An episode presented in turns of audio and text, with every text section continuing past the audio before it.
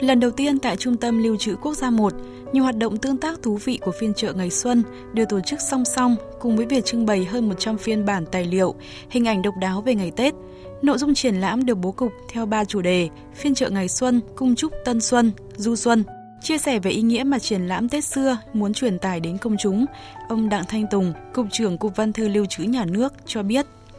Tết là một cái dịp mà hết sức quan trọng đối với người Việt. Đó là một cái dịp để người ta tưởng nhớ và đền đáp một phần thể hiện cái sự tri ân đối với ông bà tổ tiên. Nên là những các cái truyền thống tốt đẹp như thế của dân tộc vào cái dịp như này thì chắc chắn sẽ mang một cái giá trị rất là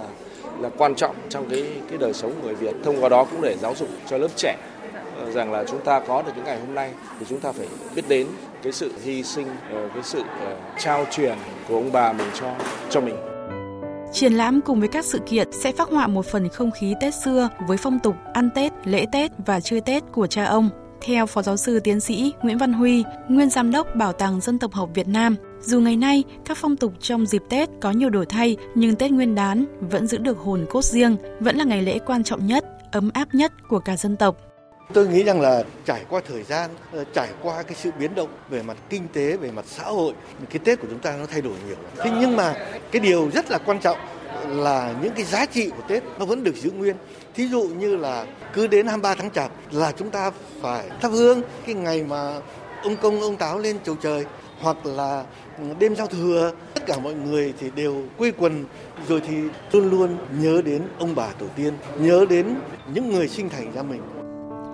Tết xưa không những tái hiện một phần không gian Tết cổ truyền Việt Nam mà còn giúp các bạn trẻ tìm hiểu ý nghĩa các nghi lễ, phong tục trong ngày Tết. Bạn Ngô Minh Kiên, sinh viên năm nhất trường học viện ngoại giao chia sẻ. Khi mà đến không gian này thì cái em nhận biết được thứ nhất là cái tập tục Tết ngày xưa như thế nào, một cái Tết cổ truyền hơn, một cái Tết nó mang tính dân tộc hơn. Một phần em cảm nhận được cái không khí đấy. Theo kiểu trong truyền thống gia đình em thì ông ngoại em là một người khá là cẩn thận, chi tiết và tỉ mỉ với những cái thủ tục như là cúng lễ, thắp hướng như thế nào. Việc bản thân mình trau dồi những kiến thức này cũng là một cái em nghĩ là đáng quý. Các hoạt động tương tác, tái hiện Tết Việt xưa sẽ đan xen tương ứng trong từng phần nội dung của triển lãm như phiên chợ ngày xuân với bánh trưng xanh, cành đào thắm, ông đổ cho chữ, giúp người xem có cơ hội trải nghiệm, hoài niệm về ngày Tết đậm đà bản sắc dân tộc. Triển lãm Tết xưa sẽ mở cửa tự do từ ngày hôm nay đến ngày 15 tháng 3 năm 2022 tại khu trưng bày Trung tâm Lưu trữ Quốc gia 1.